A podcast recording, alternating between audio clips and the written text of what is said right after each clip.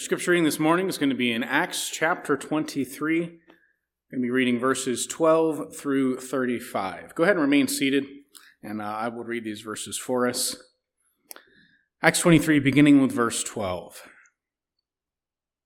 When it was day, the Jews made a plot and bound themselves by an oath neither to eat nor drink till they had killed Paul. There were more than forty who made this conspiracy.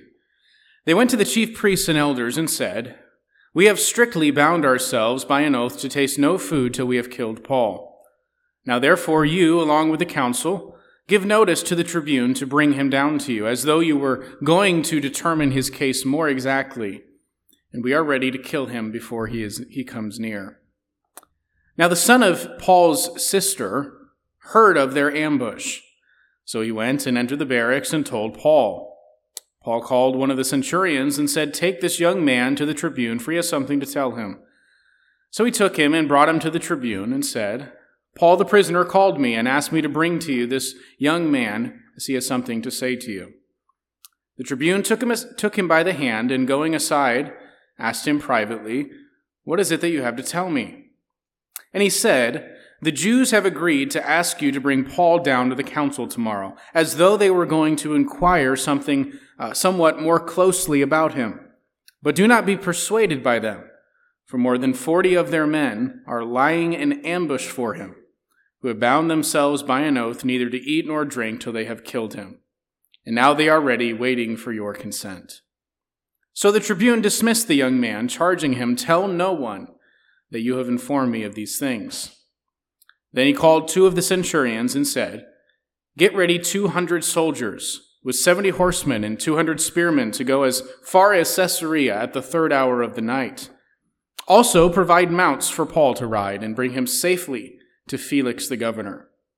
And he wrote a letter to this effect Claudius Lysias, to his excellency the governor Felix, greetings. This man was seized by the Jews and was about to be killed by them when I came upon them with the soldiers and rescued him having learned that he was a Roman citizen. And desiring to know the charge for which they were accusing him, I brought him down to their council. I found that he was being accused about questions of their law, but charged with nothing deserving death or imprisonment.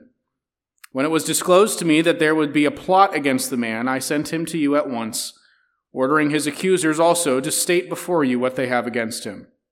So the soldiers, according to their instructions, took Paul and brought him by night to Antip, uh, Antipatris. And on the next day, they returned to the barracks, letting the horsemen go on with him. When they had come to Caesarea and delivered the letter to the governor, they presented Paul also before him. On reading the letter, he asked what province he was from. When he learned that he was from Cilicia, he said, I will give you a hearing when your accusers arrive. And he commanded him to be guarded in Herod's praetorium. Our Father and our God, we ask now that you would add your blessing to the reading of your word. Uh, help us as we seek to learn and grow in uh, our understanding of Scripture and of you and your ways. I pray that you would uh, guide our hearts and our minds in our study of Scripture this morning. Help us to be uh, more confident in your promises. Help us to learn uh, everything that it is that the Spirit of God has for us from this text. In the name of Christ we pray. Amen. We are continuing our study of the book of Acts in chapter 23, and uh, Paul is at this point in Jerusalem, having been arrested, uh, held in prison for a few days at this point.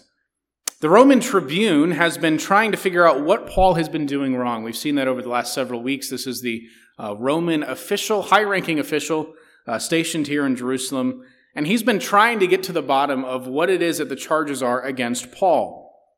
Uh, as we saw last time, he even had Paul go before the Sanhedrin, uh, hoping to get some clarity through that trial. That, of course, ended abruptly as Paul brought up the subject of the resurrection, uh, which caused a division among the council. And while they were fighting with each other, Paul was taken back to his prison cell. Verse 11 is going to be very important to our study this morning. This is from last week. Uh, we read this verse, but it really sets the context of everything that we're going to look at today. After Paul's trial before the Sanhedrin was over, verse 11 says, The following night the Lord stood by him and said, Take courage, for as you have testified to the facts about me in Jerusalem, so you must testify also in Rome. As we're going to see in the text today, God's promise to Paul that he would testify for Christ in the city of Rome could not be thwarted by the schemes of Paul's enemies. And so just keep in mind the promise that, that God gave to Paul as we work through the text. Verse 12 tells us that when Paul was in prison, some Jews in Jerusalem who hated Paul had conspired together to assassinate him. Verse 12 says, When it was day, the Jews made a plot and bound themselves by an oath neither to eat nor drink till they had killed Paul. So they're serious about this. Now they are committing themselves to the mission. The goal of their life is to kill Paul. Verse 13, there were more than 40 who made this conspiracy.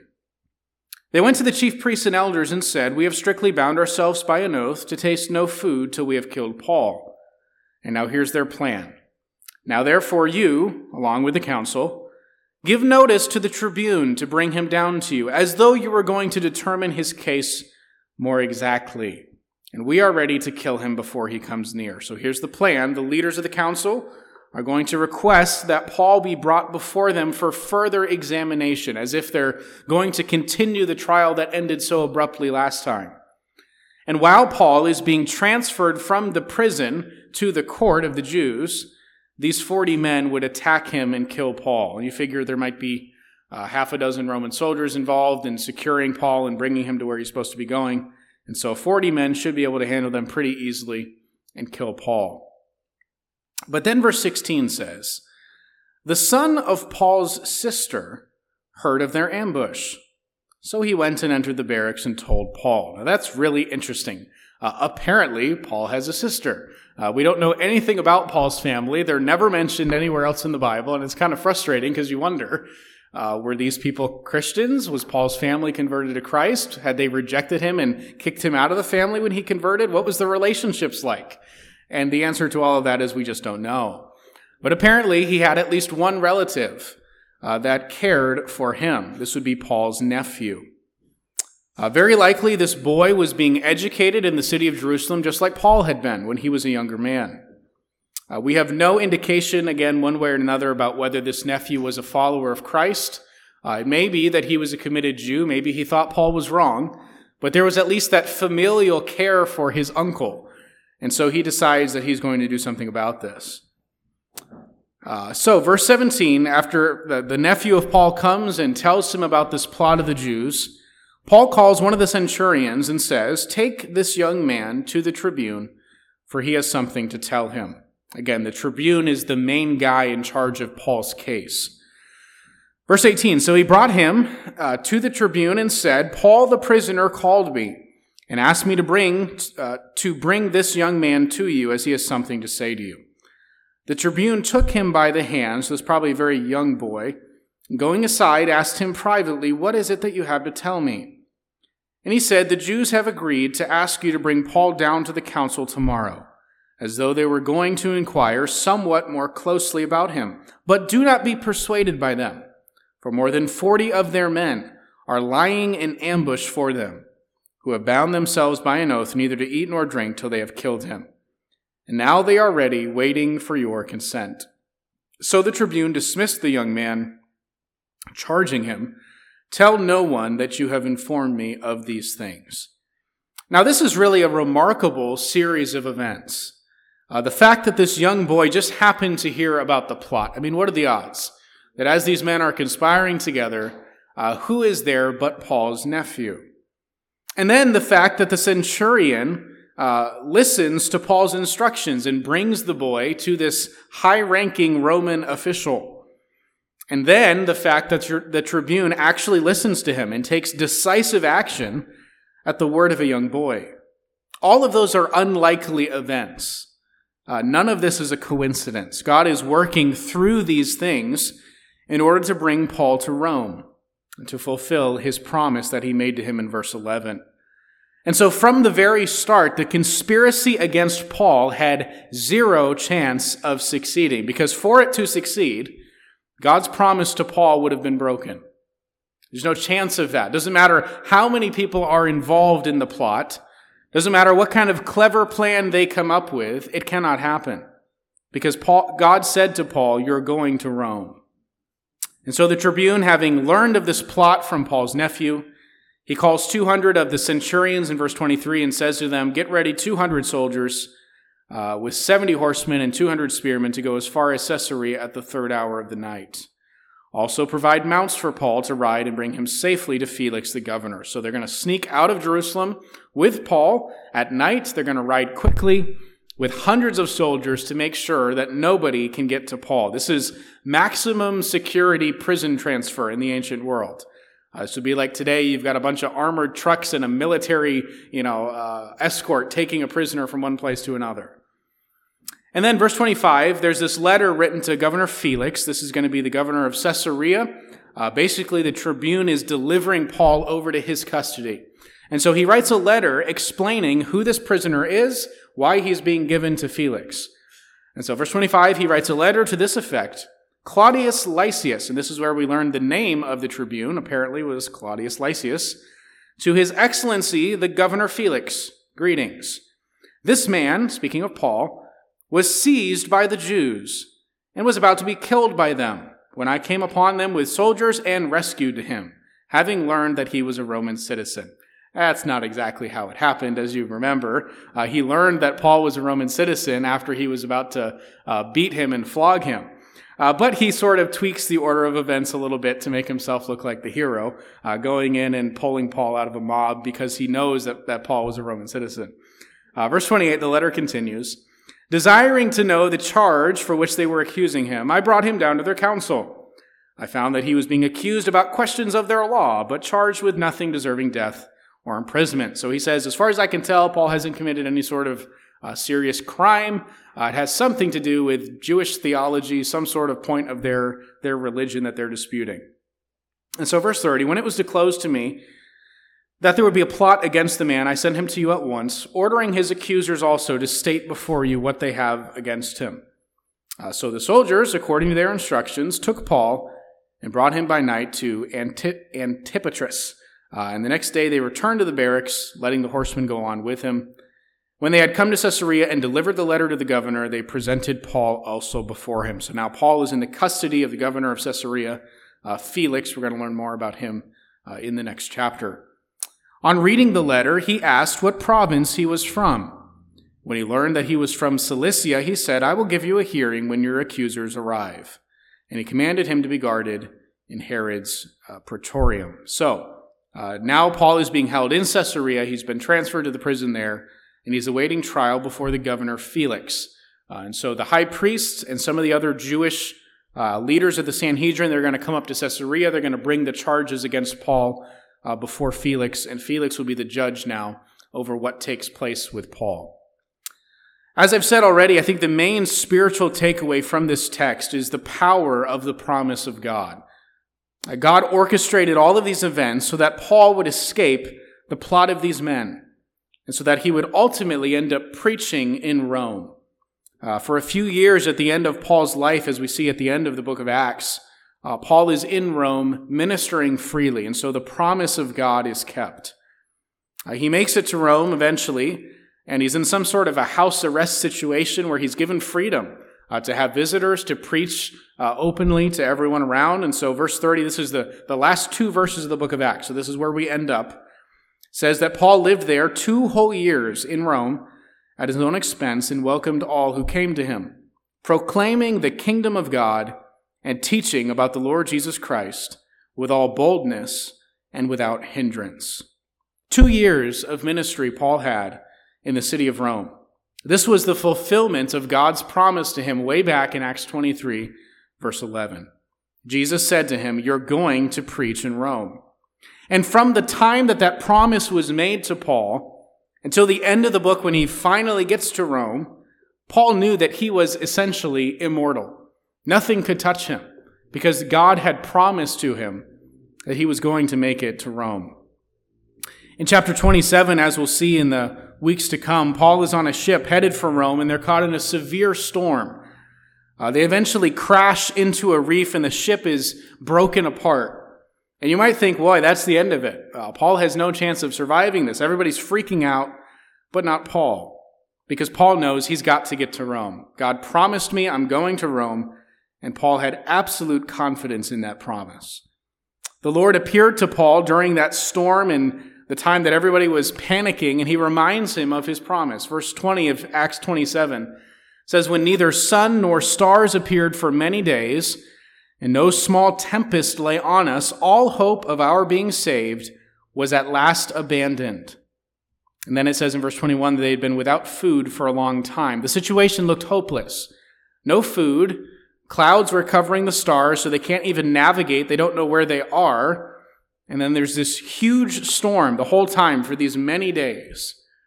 Paul stands up among them and says, Men, you should have listened to me and not set sail from Crete and incurred this injury and loss. We'll get to that later, but he kind of tells them, I told you so. Uh, Yet now I urge you to take heart, for there will be no loss of life among you, but of the ship. For this very night there stood before me an angel of the God to whom I belong and whom I worship. And he said, Do not be afraid, Paul. You must stand before Caesar. And behold, God has granted you all those who sail with you. So take heart, men, for I have faith in God that it will be exactly as I have been told. The promise of God was enough for Paul. He knew that he was making it to Rome one way or another. Doesn't matter uh, whether there's a storm, doesn't matter if the boat ends up crashing as it does. They end up having to swim to an island holding on to planks of wood that broke apart from the ship, but they survive.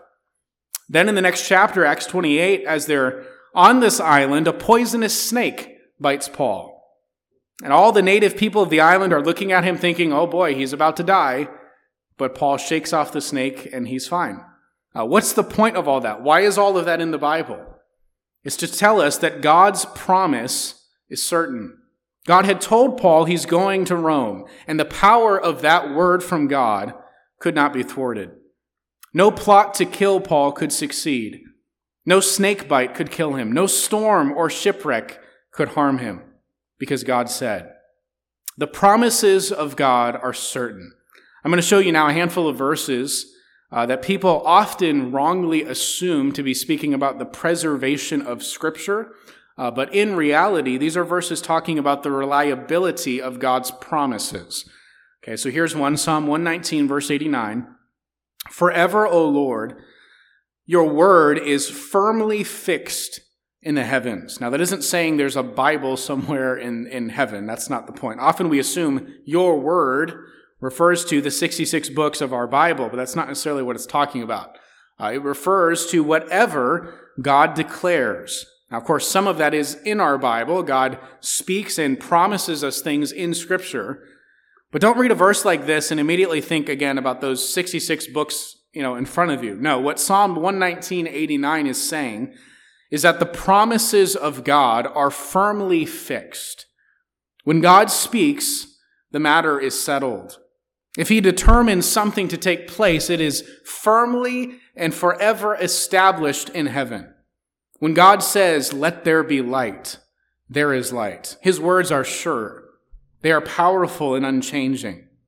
Uh, here's another similar statement from Jesus in Matthew 5. He says, do not think that I have come to abolish the law or the prophets. I have not come to abolish them, but to fulfill them. For truly I say to you, until heaven and earth pass away, not one iota, not one dot will pass from the law until all is accomplished. Again, Jesus is stressing the fact that everything promised in the law and in the prophets, all the shadows and the types contained in the Old Testament that were pointing to Christ, they must all be fulfilled. Not one dot, not one letter will pass away. Meaning that nothing that God has promised in His Word will fail to be accomplished. Not one word of it. Jesus says it will all come to pass.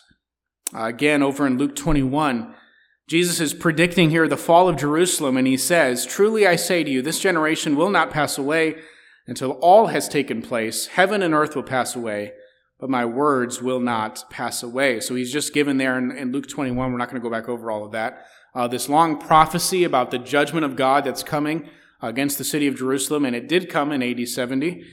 And he says there is no chance that this will not take place. He says there's a better chance of heaven and earth passing away than there is of my words, this prophecy I've just given you, not coming to pass. It will happen. And so all of these texts are about the certain reliability of God's words, his promises. Whatever God says will take place.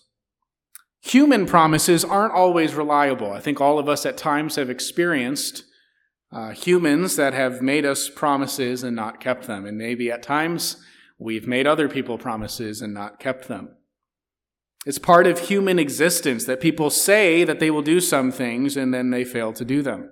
Uh, certainly, we see that whenever uh, there's an election coming up, right? Politicians make all of these promises and then they get into office and do basically none of them. A bunch of promises made, usually very few kept. Human promises can fail for a few reasons. I thought of four. First of all, we lie. Sometimes our promises are not kept because we have no intention of keeping them. Uh, we say that we're going to do something and we're just lying. Human beings are sinful. And so sometimes we promise things with zero intention of following through. A second reason for our broken promises are unforeseen circumstances.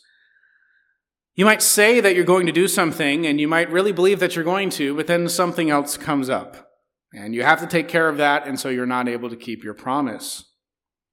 Third, sometimes our promises are broken because the thing we promised to do turns out to not really be possible. It's beyond our ability. And so we promise that we would do something fully intending to do it, but we can't. And then there's the fourth reason that we sometimes fail to keep our promises is we change our mind. Sometimes we say we're going to do something, we make a promise, and then we decide, I'm not going to do that. Now here's the thing about God. None of those four issues are problems with God. And this is why we can have total confidence in the promises of God. First of all, unlike us, God doesn't lie. Titus 1:1 Paul, a servant of God and apostle of Jesus Christ, for the sake of the faith of God's elect and their knowledge of the truth which accords with godliness, in hope of eternal life, which God, who never lies, promised before the ages began. Paul says you can trust in the promises of God because God never lies. He never says something with no intention of following through. Uh, not only does God not lie, he actually cannot lie. Hebrews 6, verse 17. So when God desired to show more convincingly to the heirs of the promise the unchangeable character of his purpose, he guaranteed it with an oath, so that by two unchangeable things, in which it is impossible for God to lie, we who have fled for refuge might have strong encouragement to hold fast to the hope set before us. God's promises can be held and clinged to. We can be confident that He will keep His word to us because it is impossible for God to lie. It cannot happen. There are very few things that God cannot do, but lying is one of them. Secondly, unlike us, God cannot not foresee something. Again, sometimes we, we're not necessarily lying. We make a promise, we give someone our word, but then something else comes up that we didn't plan on. That can't happen with God. Nothing ever interrupts God's plans. There's never a situation in which God is caught off guard by circumstances like we are. And so when God promises something, he does so knowing everything that will happen between now and the fulfillment of that promise. Isaiah 46, verse 9 Remember the former things of old, for I am God and there is no other. I am God and there is none like me, declaring the end from the beginning and from ancient times things not yet done, saying, My counsel shall stand and I will accomplish all my purpose. Calling a bird of prey from the east, the man of my counsel from a far country, I have spoken and I will bring it to pass. I have purposed and I will do it. God sees the end from the beginning. He sees the future as clearly as we see the present. And so when God predicts that something will happen, he is seeing it happen right before his eyes as he's saying it. That's what it means that he can see the end from the beginning. He can literally say, This is going to happen, and he's watching it take place in HD right in front of him. It's a settled fact, it's not a guess. God's promises cannot fail because he has perfect knowledge of all things in the future. When God tells Paul he's going to preach the gospel at Rome, he did so knowing full well that these 40 men were going to plot to kill him. Uh, God knew about that before they knew about it, before they had even planned it. God knew they were going to. God knew this plan before they were even born. God knew about the storm on the way to Rome. God knew about the snake that would bite Paul. None of this caught God by surprise. He's not reacting to these various problems that keep coming up. No, God saw all of it in detail right in front of him before it took place. He sees the end from the beginning. He can look across time. And so there is no unforeseen circumstances with God. And so when he promises something, he does so with perfect knowledge of the future. Third, God is sovereign. Again, sometimes we promise something and we can't actually do it. Sometimes our promises fail because of our weakness. God's promises come with the backing of his absolute control over the universe. God can make anyone do anything at any time. God can orchestrate events in order to bring about his purposes. The schemes of man, the forces of hell cannot overcome the power of God's word. God can make Paul's nephew just happen to be within earshot of a plan. God can make the tribune listen to the word of a little boy and take action on it because God is in absolute control. When God determines something to take place, it is as good as done because God is sovereign. Number four, sometimes we fail to keep promises again because we change our mind. God doesn't. When he promises something, he will never go back on that. Numbers 23 verse 19 says, God is not a man that he should lie, or a son of man that he should change his mind. Has he said, and will he not do it? Or has he spoken, and will he not fulfill it? And so there are the, the four reasons that we sometimes fail to keep our word. None of those are possible with God. And so the promises of God are certain. They are fixed. We can have absolute confidence that every word that God speaks will be kept because God cannot lie. Because God sees the future perfectly. Because God is in control of all things and because God never changes his mind. Uh, three applications of all of this, kind of drawing this together now. Number one, you can know that your salvation is settled because of the promise of God. It should be a comfort to each one of us that our salvation is grounded on the Word of God, which cannot change. When God promises that all who repent of their sins and place their faith in Christ will be forever forgiven and granted eternal life with Him, that is a promise that will never fail. Ephesians 2, verse 4 says that God, being rich in mercy, because of the great love with which He loved us, even when we were dead in our trespasses, made us alive together with Christ. By grace you have been saved and raised up with Him, and seated us with Him in heavenly places in Christ Jesus. So Paul says there, God saved us he raised us up and he has seated us in heavenly places with him. Those are actions that God has done. Okay, you say, wait a minute. I haven't even died yet, let alone have I been resurrected and put in heaven with Christ. But in the eyes of God, you have, because he sees the end from the beginning. He sees it as if it's already taken place. It's a done deal. So your salvation can be absolutely relied upon because God's promises are absolutely reliable. Number two, never doubt the promises of God. Uh, sometimes it's hard for us to believe in the promises of God. Circumstances tend to cause doubt to arise in our hearts. Maybe if we were in Paul's shoes, we might have been concerned about these 40 men taking a vow to kill us. That's a lot of men, very committed uh, to our demise. Maybe the storm would have been enough for us to begin to doubt the word of God. Maybe after the snake, the snake bit us, we would think, man, I don't know if I'm going to make it to Rome after all. But don't let circumstances cause you to doubt what God has said. His promises cannot fail. His words cannot pass away. More reliable than the rising of the sun is the fulfillment of God's promise. And all of this leads perhaps to the most crucial point of the sermon. Don't miss this last bit. Number three, we must be certain that these promises of God that we're relying on and believing in and staking our lives on are being interpreted correctly. Often we become disillusioned with God for breaking a promise that he never actually made to us. We misinterpret something in scripture, and so we end up thinking that God's word can't really be trusted. But in reality, we just can't really read. Uh, let me show you what I mean. I'm going to ruin a Bible verse for you if that's okay. Uh, Jeremiah 29 11. Here's one of the most often quoted passages in the Bible. Okay, here it is. If you Google uh, biblical promises, this is going to be at the top of the list. Jeremiah 29 11. For I know the plans I have for you, declares the Lord. Plans for welfare and not for evil, to give you a future and a hope. Now, doesn't that all sound so nice? Uh, isn't that so comforting that God has said his plans for me are good and not evil? He promises to give me welfare and a future and hope. Everything's going to work out great in my life.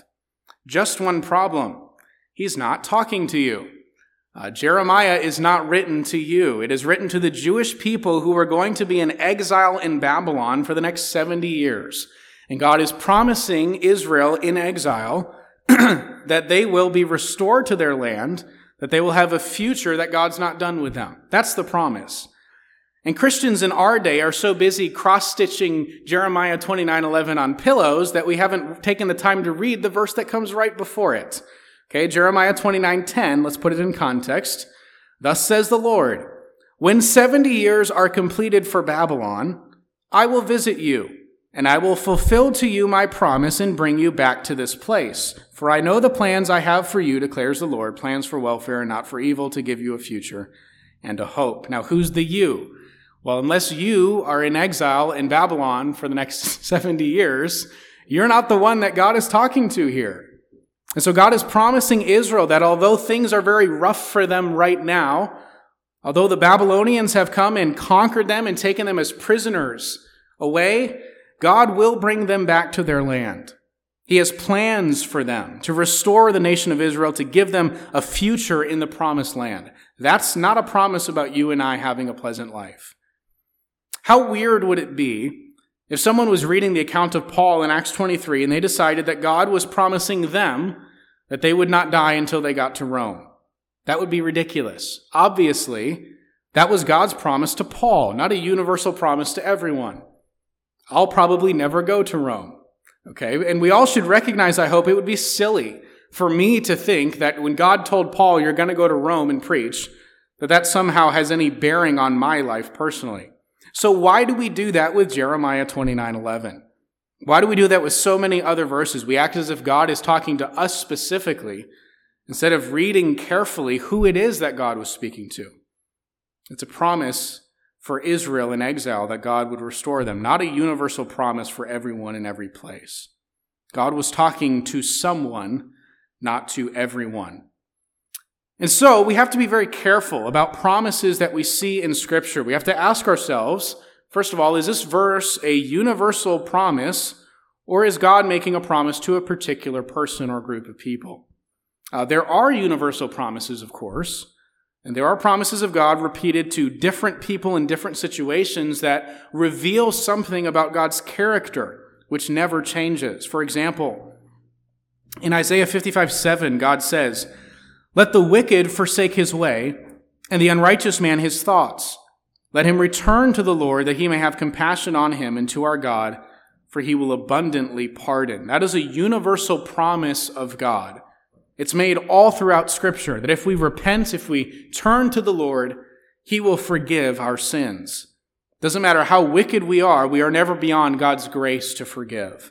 That is a promise that can be trusted. It's made to many people all throughout Scripture. Uh, here's another, James 4. But he gives more grace, therefore it says, God opposes the proud, but gives grace to the humble. Submit yourselves, therefore, to God. Resist the devil, and he will flee from you. Draw nigh to God, and he will draw near to you. Uh, God's nearness to the humble, again, is a consistent theme throughout Scripture. We can know that if we humble ourselves and submit to our Lord, He will not be far from each one of us. I could show you dozens of passages that teach this, these points. But the idea of health and wealth and happiness and no suffering awaiting Christians is nonsense. People think that everything is going to get better if they start coming to church, if they start giving money, if they start reading their Bibles and praying. But the Bible doesn't make those promises. Our Lord was murdered. We follow in his footsteps, and so we should not be surprised when we come into suffering. 1 Peter chapter 4, Peter writes, Beloved, do not be surprised at the fiery trial when it comes upon you to test you, as though something strange were happening to you. But rejoice insofar as you share Christ's suffering, that you may also rejoice and be glad when his glory is revealed. So here's the point. Uh, trusting in God's promises is a good thing. That's been the point of the sermon, that God's promises are absolutely reliable and trustworthy. But we need to be careful Bible readers so that we can be actually certain that what we're trusting and what we're clinging to as a promise of God is what God actually has promised. Sometimes we misinterpret promises by failing to see that there are conditions. Here's another way that we uh, take a promise of God, but then we fail to notice, oh, there's conditions to this promise. It's not just a blanket statement. For example, Jesus said in Matthew 6, Therefore I tell you, do not be anxious about your life, what you will eat or what you will drink, nor about your body what you will put on. Is not life more than food, and the body more than clothing? Look at the birds of the air. They neither sow nor reap, nor gather into barns, and yet your heavenly Father feeds them. Are you not of more value than they? And which of you, by being anxious, can add a single hour to his span of life? And why are you anxious about clothing? Consider the lilies of the field, how they grow. They neither toil nor spin. Yet I tell you, even Solomon in all his glory was not arrayed like one of these. But if God so clothes the grass of the field, which is alive today and tomorrow is thrown into the oven, will he not much more clothe you, O you of little faith? Therefore, do not be anxious, saying, What shall we eat, or what shall we drink, or what shall we wear? For the Gentiles seek after all these things, and your heavenly Father knows that you need them all. But seek first the kingdom of God and his righteousness, and all these things will be added to you. Did you catch the condition?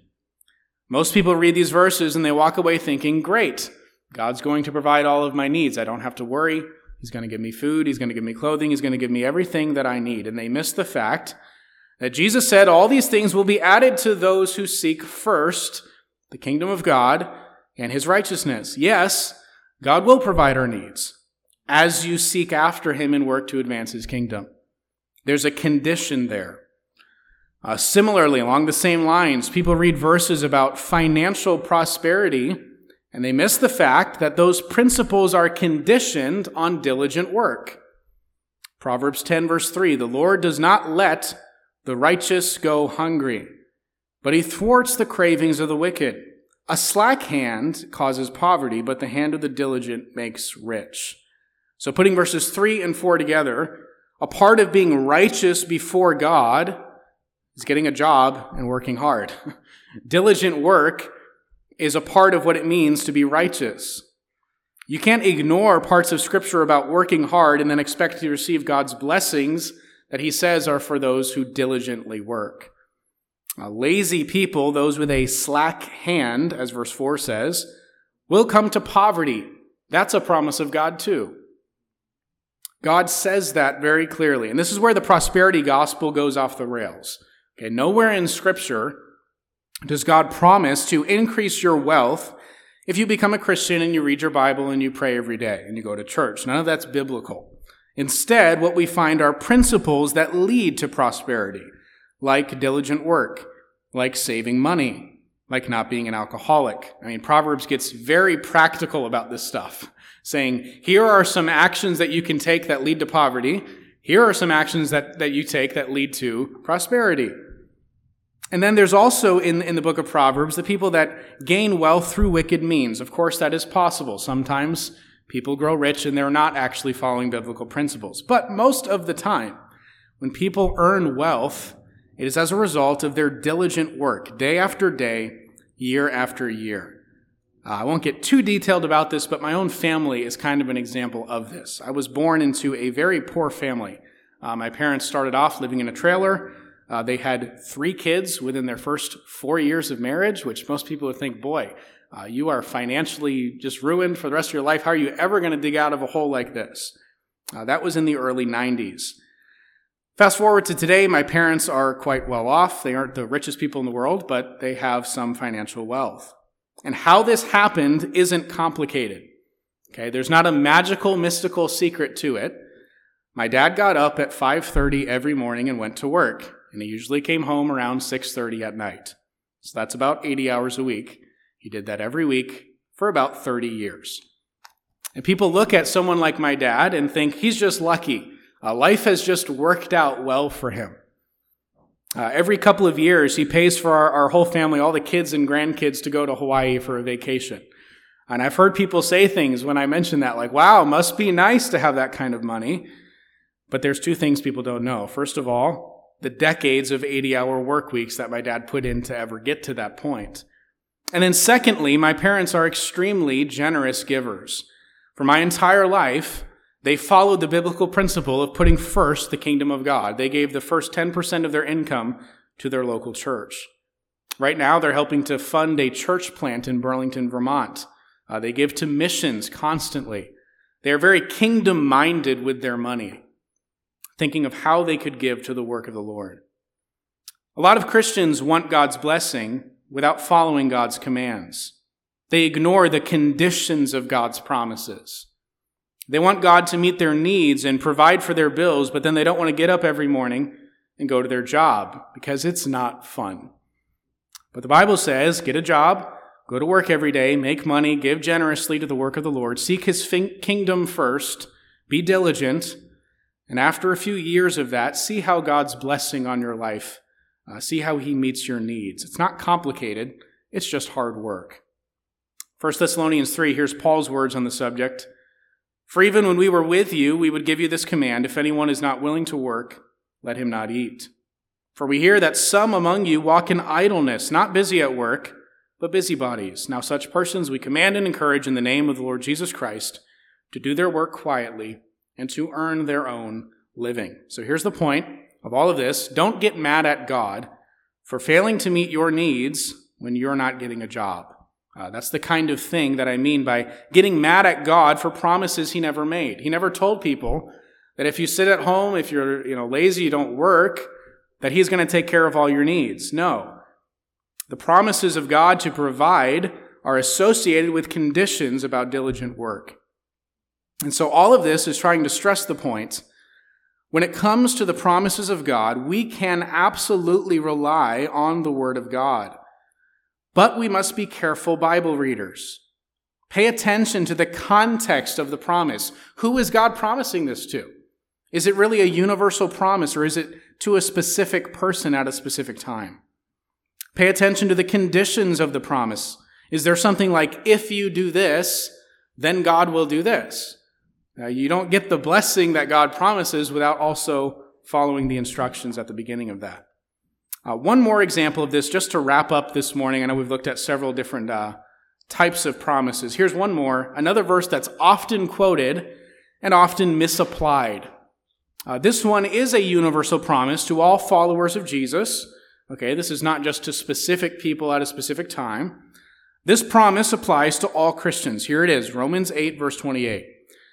We know that for those who love God, all things work together for good, for those who are called according to his purpose. Now, a lot of people read a verse like that and they think, great, everything in my life is going to go awesome. Uh, no more suffering, no more hardships. Everything's going to be great. I'm going to have a wonderful life if I follow Jesus. But is that really what Romans 8:28 is saying? Again, we need to be careful Bible readers, lest we put God's uh, words in God's mouth and end up clinging to something that God wasn't actually saying. God doesn't say in Romans 8:28 that everything will work out just as we would have hoped. Nor does God promise that all things will work together for what we consider to be good. Uh, God's definition of what is good for us is defined in the very next verse. Again, so often just reading the context uh, helps you to more accurately understand what God is saying. So, verse 28, we know that uh, for those who love God, all things work together for good for those who are called according to his purpose. For, so here's the explanation of this, For those whom he foreknew, he also predestined to be conformed to the image of his son. So putting the promise, uh, putting the promise verse together with 28 and 29, here's God's promise. All Christians, everything in your life is a part of God's plan to conform you more and more to the image of Christ. That is the good that God is working in your life. That includes happy times and times of sorrow and pain. That includes pleasant things, that includes trials. God works through all of that to mature you, to build you up in your faith, to grow you in holiness, to draw you closer to Him. That's God's promise to all of His children. And so we close today with the words of Philippians 1 6, which says, I am sure of this, that He who began a good work in you will bring it to completion at the day of Jesus Christ. That's a promise that we can be sure of as well.